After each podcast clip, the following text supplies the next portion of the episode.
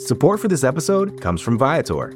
Experiences are what people love the most about travel. That's why Viator has over 300,000 bookable experiences, so there's always something for everyone. They offer everything from simple tours to extreme adventures. Plus, Viator's travel experiences have millions of real traveler reviews, so you have the information you need to book the best activities for your trip.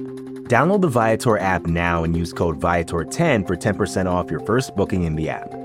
One app, over 300,000 travel experiences you'll remember. Do more with Viator. From the Alexa in your kitchen to the smart TV in the bedroom, you've got smart devices peppered all over the house. So wouldn't it make sense to place the best tech in every part of your home? The NUMI 2.0 is Kohler's most advanced toilet to date, with a sculptural design that elevates it beyond a household object. With advanced technology to bring you the finest in personal comfort and cleansing, it offers personalized setting, from ambient color lighting and built in audio speaker system to a heated seat with hands free opening and closing. It's more than a toilet, it's a work of art. Learn more at Kohler.com.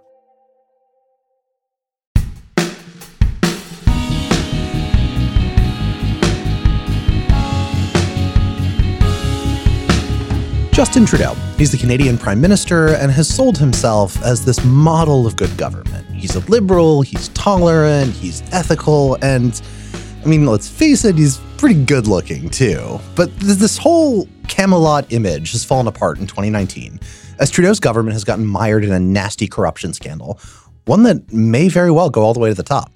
And that's what we're going to talk about today on Worldly, part of the Vox Media Podcast Network. I'm your host, Zack Beauchamp, here as always with Jen Williams and Alex Ward. Hi. Hello. So, in the second half of this episode, the three of us are going to take some of the really interesting questions we've gotten from our listeners on Brexit, a theme we've been hitting a lot on the show. But first, we're going to talk about the scandal in Canada. Jen, this all starts with a company called SNC Lavalin, right? Yeah, so I pronounce it SNC Lavalin. It's a company in Quebec. I'm of French Canadian descent, and my grandmother, who only spoke Canadian French for the first like five years of her life would kill me if I didn't pronounce this properly. Whatever. I took Spanish and Hebrew in school, and There I feel. I feel like that's enough. So either way, Lavalin, Lavalin. I thought way. it was lava lamp. So also that. So basically, however you want to call it, SNC Lavalin is this big company in Quebec in Canada. They directly employ like 9,000 people in Canada. And they do like construction, engineering type things. It's like this huge firm, including like lots of projects for the federal government in Canada. So they did a bad thing. Yeah, the company wanted to do a lot of construction projects in Libya in the you know 2000s, and it looks like they bribed some officials in order to get the contracts. That's usually pretty bad because you, you want to be able to compete for these contracts pretty fairly, and also you don't really just pay for these deals. It's quite illegal and not very cool. The real trouble with the scandal kicks off last year, even though the wrongdoing was well in the past, when SNC Lavalin is pushing for something called a deferred prosecution agreement. Basically, what they want is for the Canadian government to not criminally convict them, but ask them to pay a big fine. This would allow them to avoid the punishment, which is in part no more government contracts for 10 years, which would be devastating to their business in Quebec and their business in general. The question is should they get one of these special agreements, which no company had ever gotten in Canada before? In fact, it wasn't even a thing that anyone had thought about doing in Canada until last year. So they wanted special treatment. And there's one person who had the decision and the power to decide whether or not they should do it. And that was not Justin Trudeau, right? Yes, that's right. It was the Canadian Justice Minister who also has the powers of the Attorney General. Her name is Jody Wilson Raybould. So a little bit of context on who she is. So she's a well-known Indigenous leader, and that's a, actually a pretty big deal in Canada due to the years of tensions between the Indigenous community and and other Canadians. Oppression of the Indigenous people by the Canadian. No, exactly right. Right. And so one of Trudeau's big things when he came into power was to create this cabinet that was supposed to be diverse in terms of gender equality, in terms of uh, representation. And Wilson Raybould is a top legal mind. I mean, she's eminently qualified for the position. And so she was a perfect fit and became quite a big member of the cabinet early on. Right. And again, she gets to decide whether or not SNC Lavalin gets criminal charges or these lighter charges, this deal where they can just pay a fine or get rid of some executives. But Trudeau's government is like, hey, Jody, we'd really, really like for you to choose the lighter charges option. And that's where things get really screwy. SNC Lavalin employs a ton of people, specifically in Quebec, who vote in Canadian elections. And SNC Lavalin is like threatening to leave and take those jobs elsewhere. And Trudeau and his government really want the Quebec vote in the election. That's where we get into these allegations that Trudeau himself may have nod, nod, wink, wink to Jody personally and said, Hey, what if we just considered these jobs when you're making this decision? This is how it turns into a scandal, right? Because in the middle of these deliberations surrounding SNC Lavalin, Wilson Raybould gets demoted. She gets moved from justice minister to minister covering veterans affairs, which, while an important post, is generally considered less powerful and less significant in the Canadian government. And then later on, after news of the pressure surrounding SNC Lavalin and the deferred prosecution agreement breaks, the Canadian paper Globe and Mail broke it, she quit in protest, claiming inappropriate pressure from the government. And this is what sets off the massive public debate in Canada in February surrounding this. Wilson Raybould testifies about all this. And what she talks about is that a clerk and actually the prime minister himself made the case to her that she should cut this company some slack. Quote again, they will likely be moving to London if this happens, and there is an election in Quebec soon, end quote. At that point, the Prime Minister jumped in, stressing that there is an election in Quebec. I was quite taken aback. My response, and I vividly remember this as well, was to ask the Prime Minister a direct question while looking him in the eye. I asked, quote, are you politically interfering with my role, my decision as the Attorney General? I would strongly advise against it, end quote. The Prime Minister said, no, no, no, we just need to find a solution. Jody Wilson Raybould speaking there, describing this interaction she says happened with Trudeau and this clerk. And she's like, look, I asked him point blank, if you're trying to politically interfere, that's not okay. I would strongly advise you stop what you're doing right now. And Trudeau kind of is like, no, no, no, of course not. Of course not. I would never do that. I'm just saying, we need to find a solution. Now, to be clear, we don't know if her narrative of what happened is entirely accurate. For instance, the top aide to Prime Minister Trudeau, a man named Gerald Butts, resigned in addition to Wilson Raybould, but he went and testified and he asserted that her demotion had nothing to do with the scandal, that had no there was no undue pressure from the government, that it was all reasonable and consistent with the government's push to preserve Canadian jobs. Yeah, and, and then it wasn't like a, a, demotion, it was just a normal cabinet shuffle, right? Like I'm just moving some folks around. She wasn't demoted for not wanting to do what we thought she should do. And he said this even after quitting. So it's not like he was just trying to hold on to his job. The facts of the situation are still unsettled. We don't know who's telling the truth, but we do know that it is roiling Canadian politics right now with potentially really wide ranging consequences for what happens there. When Trudeau came into power, his entire image was I'm a squeaky clean guy, right? I'm all about transparency. I'm all about openness. I'm all about inclusivity. I'm all about, you know, making sure we do the ethical thing. And this goes completely against that, right? I mean, it goes to the core of who he as a leader is. And so there's no question, right, that whether or not, again, as we said, we don't know exactly what's true. Like, this is a scandal that is going to mess with him for quite some time during a press conference just before we started taping. He denied the allegations again and, and, basically said, like, I can do better, but this is still the kind of way I want to run a government is transparent and open and and have these kinds of dialogues. But man, it, unless they come out with some sort of way to show that they weren't putting some undue pressure on Wilson Raybould, it's going to look bad for him for a while, and that's not great with you know elections coming up. Well, they're in October, right? And so in, in political time, at least in U.S. political time, that's, a light like years the, away. Yeah, that, that, that's aeons away. And so we have no idea, and the Canadian experts I've spoken to don't know either how this is going to end up affecting the elections. But we do know that the conservatives, the lead opposition party, are showing their best poll numbers basically ever against Trudeau since mm. he's been relatively popular. My question, you know, so uh, we watched this press conference, like you said, right before we started taping. Trudeau walks out and he's very like calm and he's very like reasonable. People are asking questions. He keeps saying, look, not, I didn't do anything wrong, of course, but if I did, right, all I was doing was for jobs, right? Like I was elected to defend the interests of the people I represent. I think that sounds reasonable, right? Like if I'm just imagining I'm like average Joe Canada, right? Which is I'm sure is the thing. And I'm watching that, do I care more about like institutional norms and corruption or do I care more about this guy who tried to just kind of step in and make sure I didn't lose my job?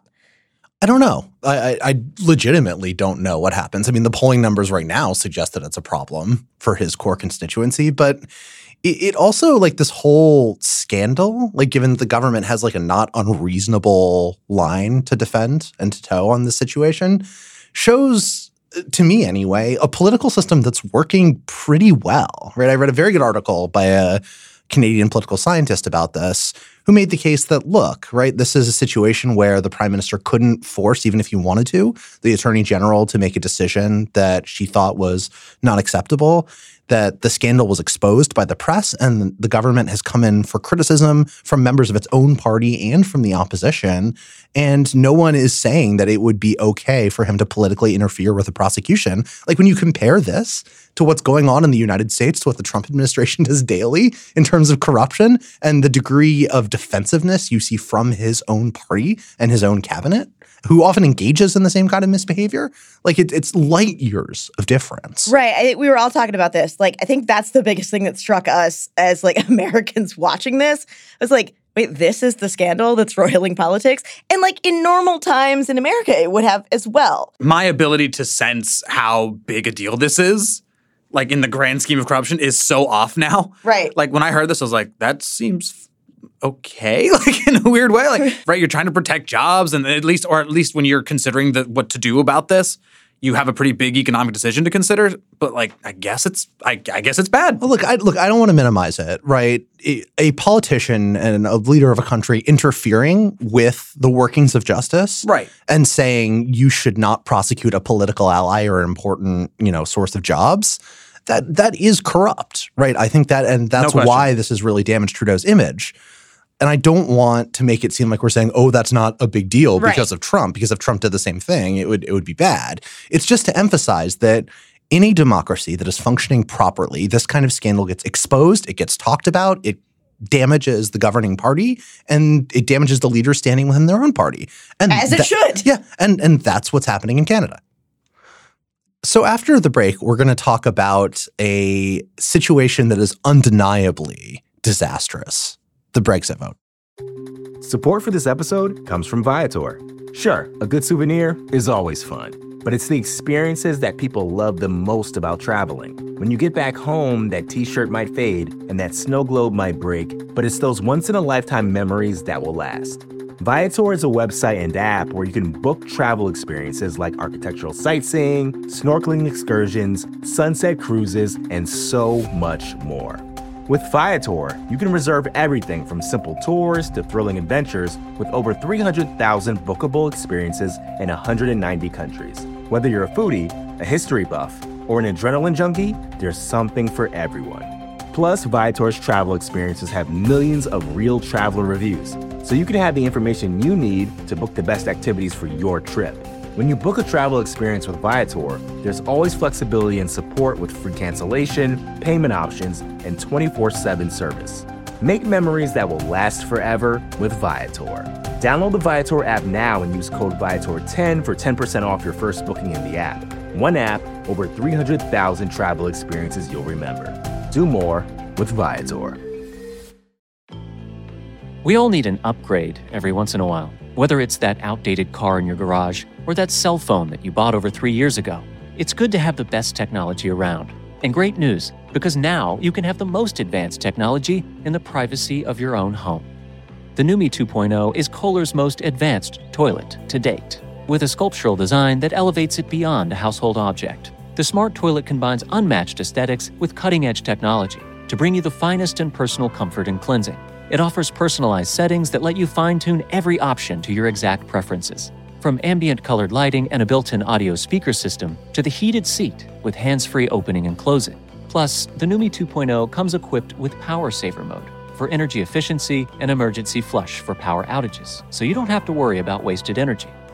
Connecting you to an oasis of cleanliness and comfort. The Numi 2.0 can revolutionize your bathroom, making it more than a toilet. It's a work of art. Learn more at Kohler.com.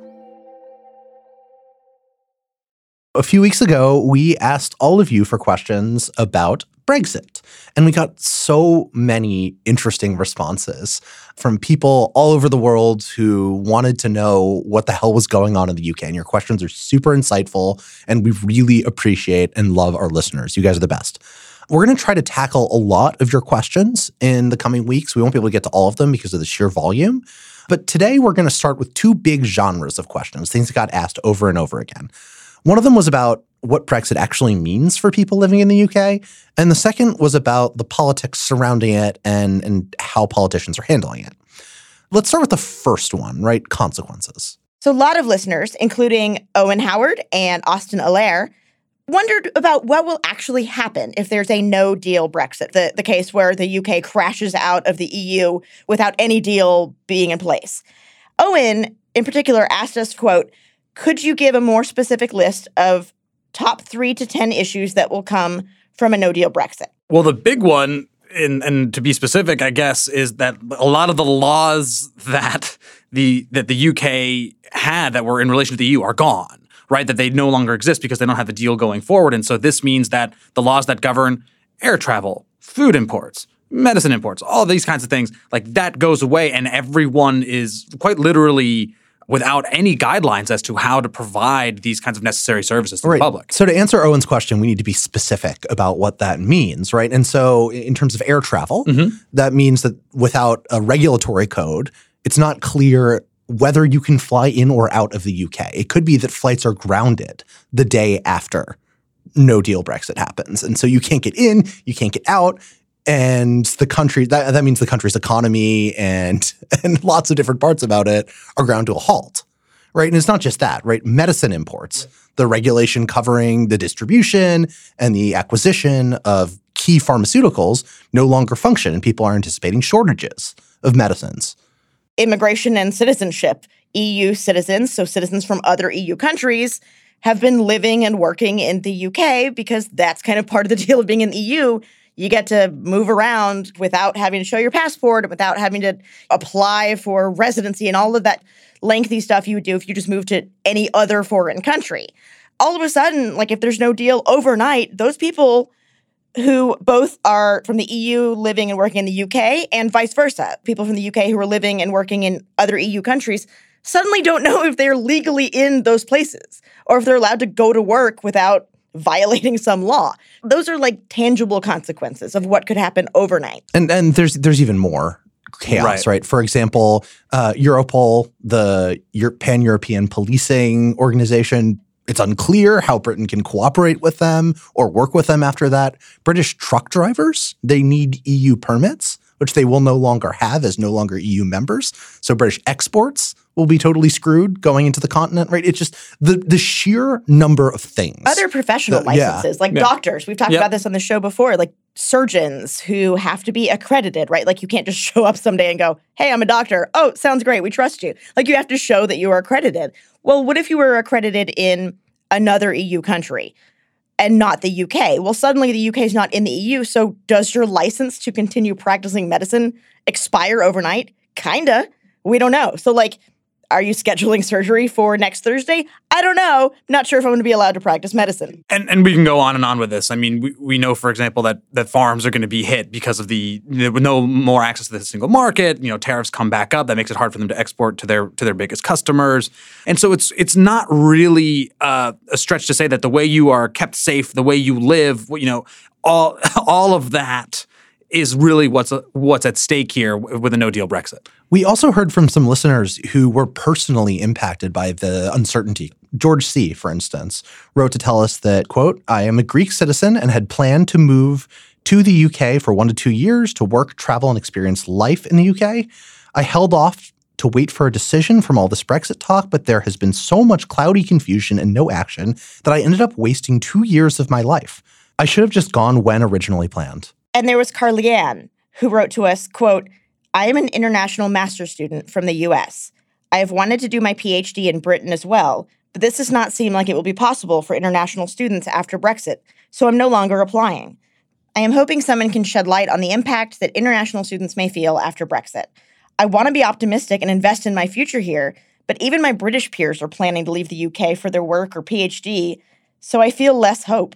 Yeah, I mean, sadly, you know, we really don't know what comes next and, and how to answer these, but what these stories do highlight are just the sense of frustration and and frankly hopelessness and what could potentially be a longer issue for the UK down the line of surely smart folks like George and Carly Ann not contributing to the to the British society and and, and being able to advance their careers there and and live and, and work there and, and maybe make that country better. I mean, I don't doubt that there are stories like George's and Carly Ann's all throughout that make this not only just a massive political mess, but really at its core a huge personal catastrophe. And and so this this whole level of uncertainty and likely chaos from a no deal led a lot of you to ask, uh, why can't they get out of this?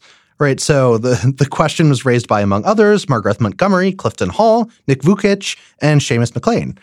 Seamus asked, why won't they just have a second vote the first vote wasn't binding, was it? Well, Seamus, that is correct. It was not binding. And they are just stubbornly pursuing this reckless and extremely dangerous crashing out of the EU.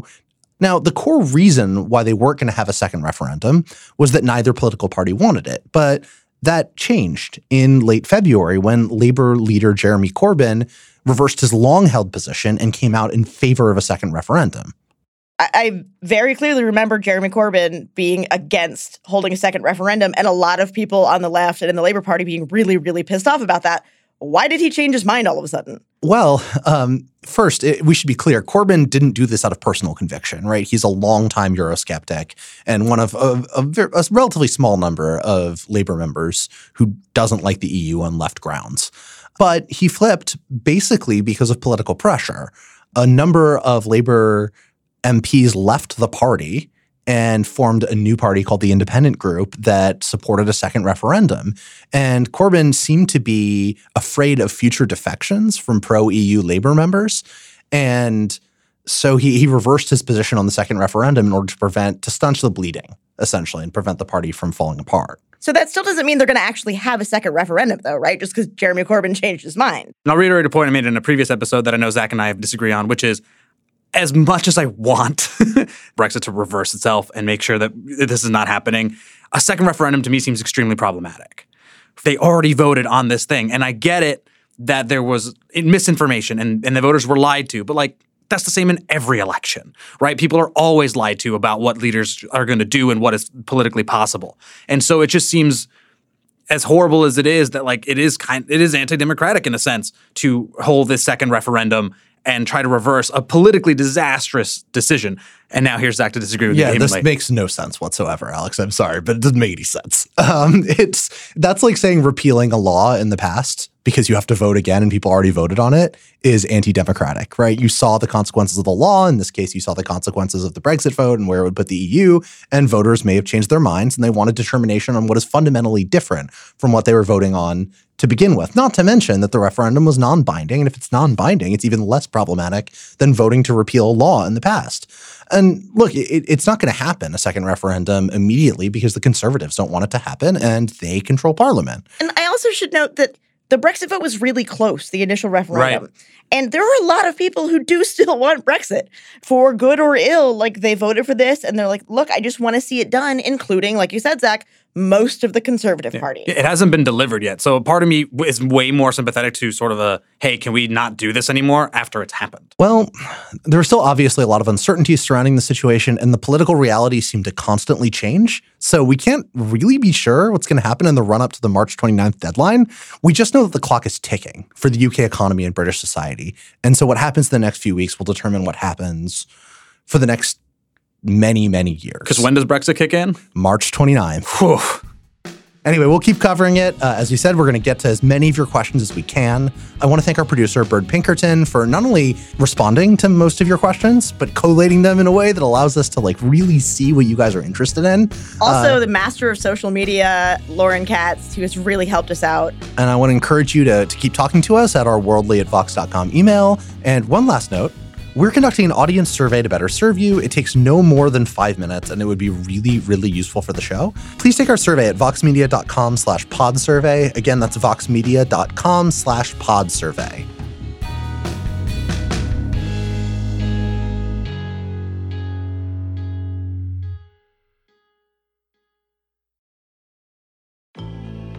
When you surround yourself with the best tech, that's an instant level up. So shouldn't you level up in every room of your house? The Numi 2.0 is Kohler's most advanced toilet to date, with a sculptural design that elevates it beyond a household object and cutting edge technology to bring you the finest in personal comfort and cleansing. It offers personalized settings to match your exact preferences, from ambient colored lighting and a built in audio speaker system to the heated seat with hands free opening and closing. It's more than a toilet, it's a work of art. Learn more at Kohler.com.